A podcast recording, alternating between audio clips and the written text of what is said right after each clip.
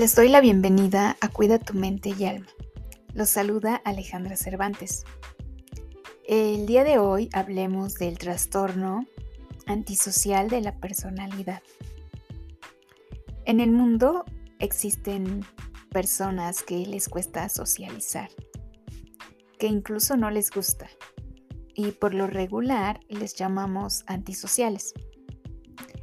Pero ¿qué pasa cuando una persona experimenta diversos patrones de un comportamiento a largo plazo, cuando esto ya les afecta en su vida cotidiana y se vuelve un problema de salud mental. Bueno, pues estoy hablando del trastorno de personalidad antisocial. Este da inicio por lo regular en la adolescencia y se da con mayor frecuencia en hombres. Las causas son algo que no están totalmente confirmadas, pero como en todos los trastornos, puede ser por genética, por factores biológicos, psicológicos o sociales. Pero hablemos de lo que es este trastorno. Y consiste en la vulneración de los derechos de los demás. Incluye comportamientos ilegales, engaños, estafas, impulsividad y falta de remordimiento. Son personas irritables, agresivas y te llevan a perder el control de una vida en sociedad. Este trastorno también conocido como sociopatía, es una enfermedad mental en la que la persona que lo tiene no muestra conciencia entre lo que es el bien y el mal. Omite los derechos y sentimientos de las demás personas. Pueden ser hostigantes, manipuladores y tratan a los demás con indiferencia y crueldad no muestran culpa ni remordimiento alguno por sus conductas y podrían ser incluso delincuentes. Mienten, son violentos y fácilmente podrían tener problemas con el consumo de el alcohol y las drogas.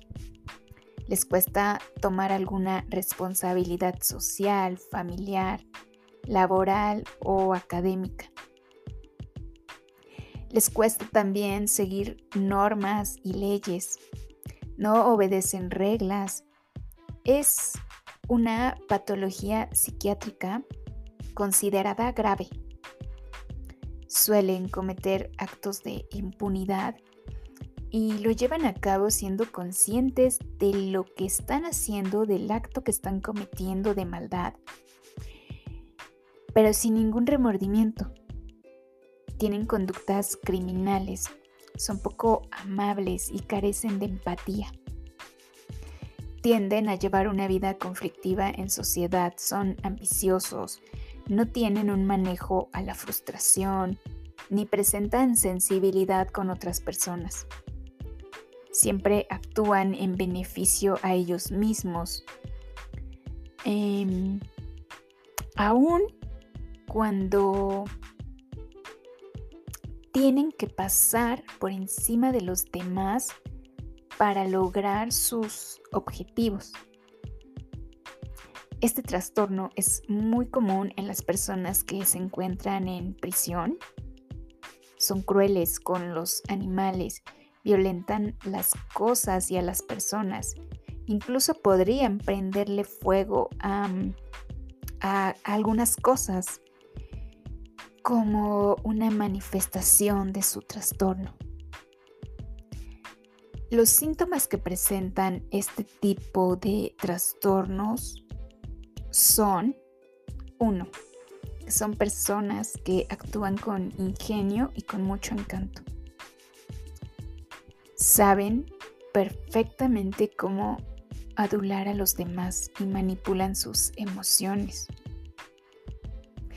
suelen tener infracciones y les causa placer el infringir a la ley repetidamente. Abusan de las sustancias haciéndose dependientes de ellas. Roban, mienten y pelean frecuentemente. Se enojan constantemente o, o son arrogantes. No sienten remordimiento sobre sus acciones y carecen de empatía hacia los demás. Siempre buscarán la forma de conseguir sus objetivos de una forma inmediata. No les gusta sentirse controlados, pero suelen controlar a las personas que tienen a su alrededor y además esperan sumisión por parte de ellas. Jamás van a cuestionar sus actos.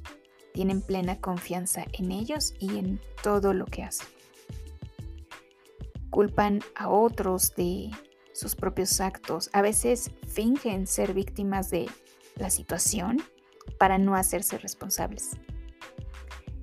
Tienden a sentir que las personas buscan humillarlos debido a problemas que tienen con su autoestima. Se aburren fácilmente, les genera placer el buscar satisfacciones inmediatas.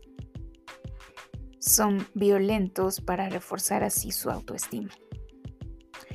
No son sociables, pero hay casos donde son extrovertidos, carismáticos y hasta encantadores. Son cínicos e irrespetuosos. Se sienten superiores y son persuasivos e insensibles. Muestran intimidación hacia los demás y son deshonestos. Toman riesgos innecesarios, tienen conductas peligrosas y no toman en cuenta la seguridad de otros y de ellos mismos. Por lo general son personas que te meterán en problemas tienden a las relaciones pobres o de abuso. El trastorno antisocial de la personalidad tiene cuatro tipos de sociopatía. Les voy a dar los rasgos más predominantes de cada uno de ellos. Empecemos con el sociópata común. Es el más frecuente. Aquí no toman decisiones para perjudicar a los demás de una forma consciente. Digamos que no lo hacen con la intención de perjudicar. Es como más involuntario, por así decirlo. Son aislados, son rebeldes e inconformes con la vida. Buscan recompensas inmediatas. Algo que no les cueste mucho trabajo. Con ellos, por ejemplo, nos olvidamos de las metas a largo plazo y además suelen estar satisfechos con su vida. Mm, podría ser como una especie también de mediocridad. El sociópata marginado son personas emocionalmente limitados, no suelen amar, y les cuesta relacionarse con otros. Se aíslan socialmente y suelen tener conductas delictivas. Aquí entran mucho los criminales o las personas que carecen de su libertad, que están en prisión. El sociópata agresivo. Aquí encontramos a quienes les gusta herir a otros y además lo disfrutan. El someter les genera placer. Eso les hace reafirmarse y subir su autoestima. El sentirse poderosos es algo que les agrada. Y por último, el sociópata disocial. Estos son personas con conductas psicológicas normales, pero desarrollan conductas sociópatas por imitación. Digamos que son sanos, y hasta nobles, pero se integran a un grupo donde terminan desarrollando conductas agresivas y delictivas.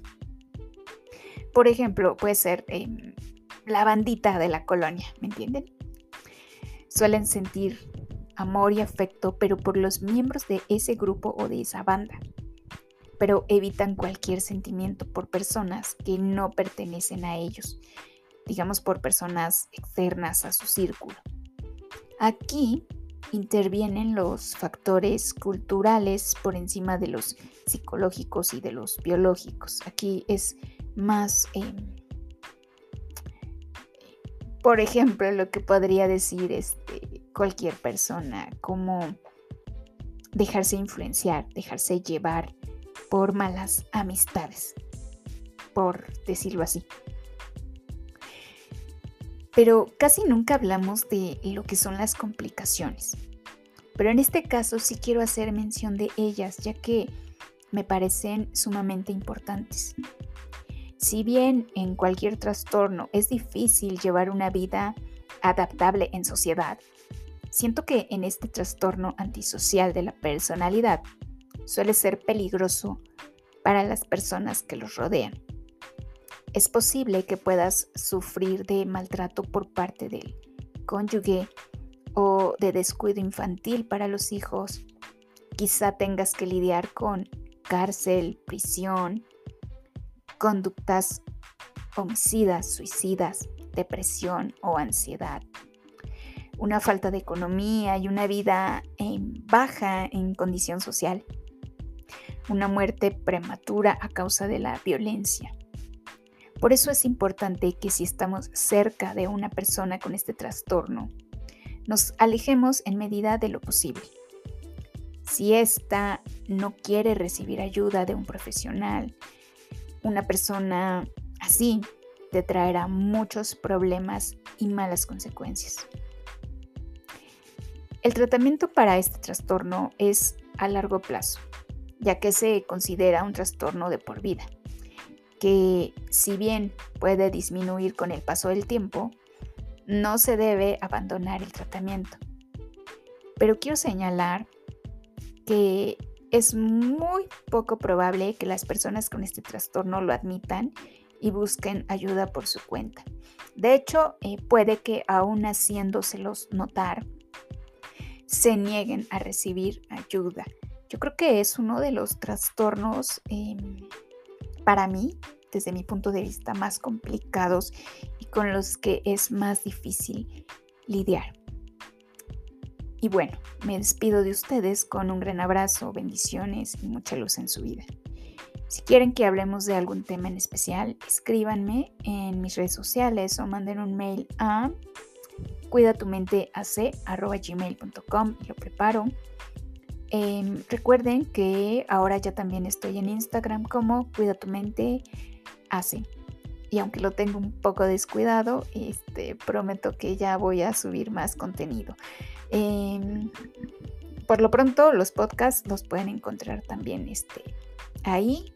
Eh, están los enlaces para que puedan acceder a Spotify.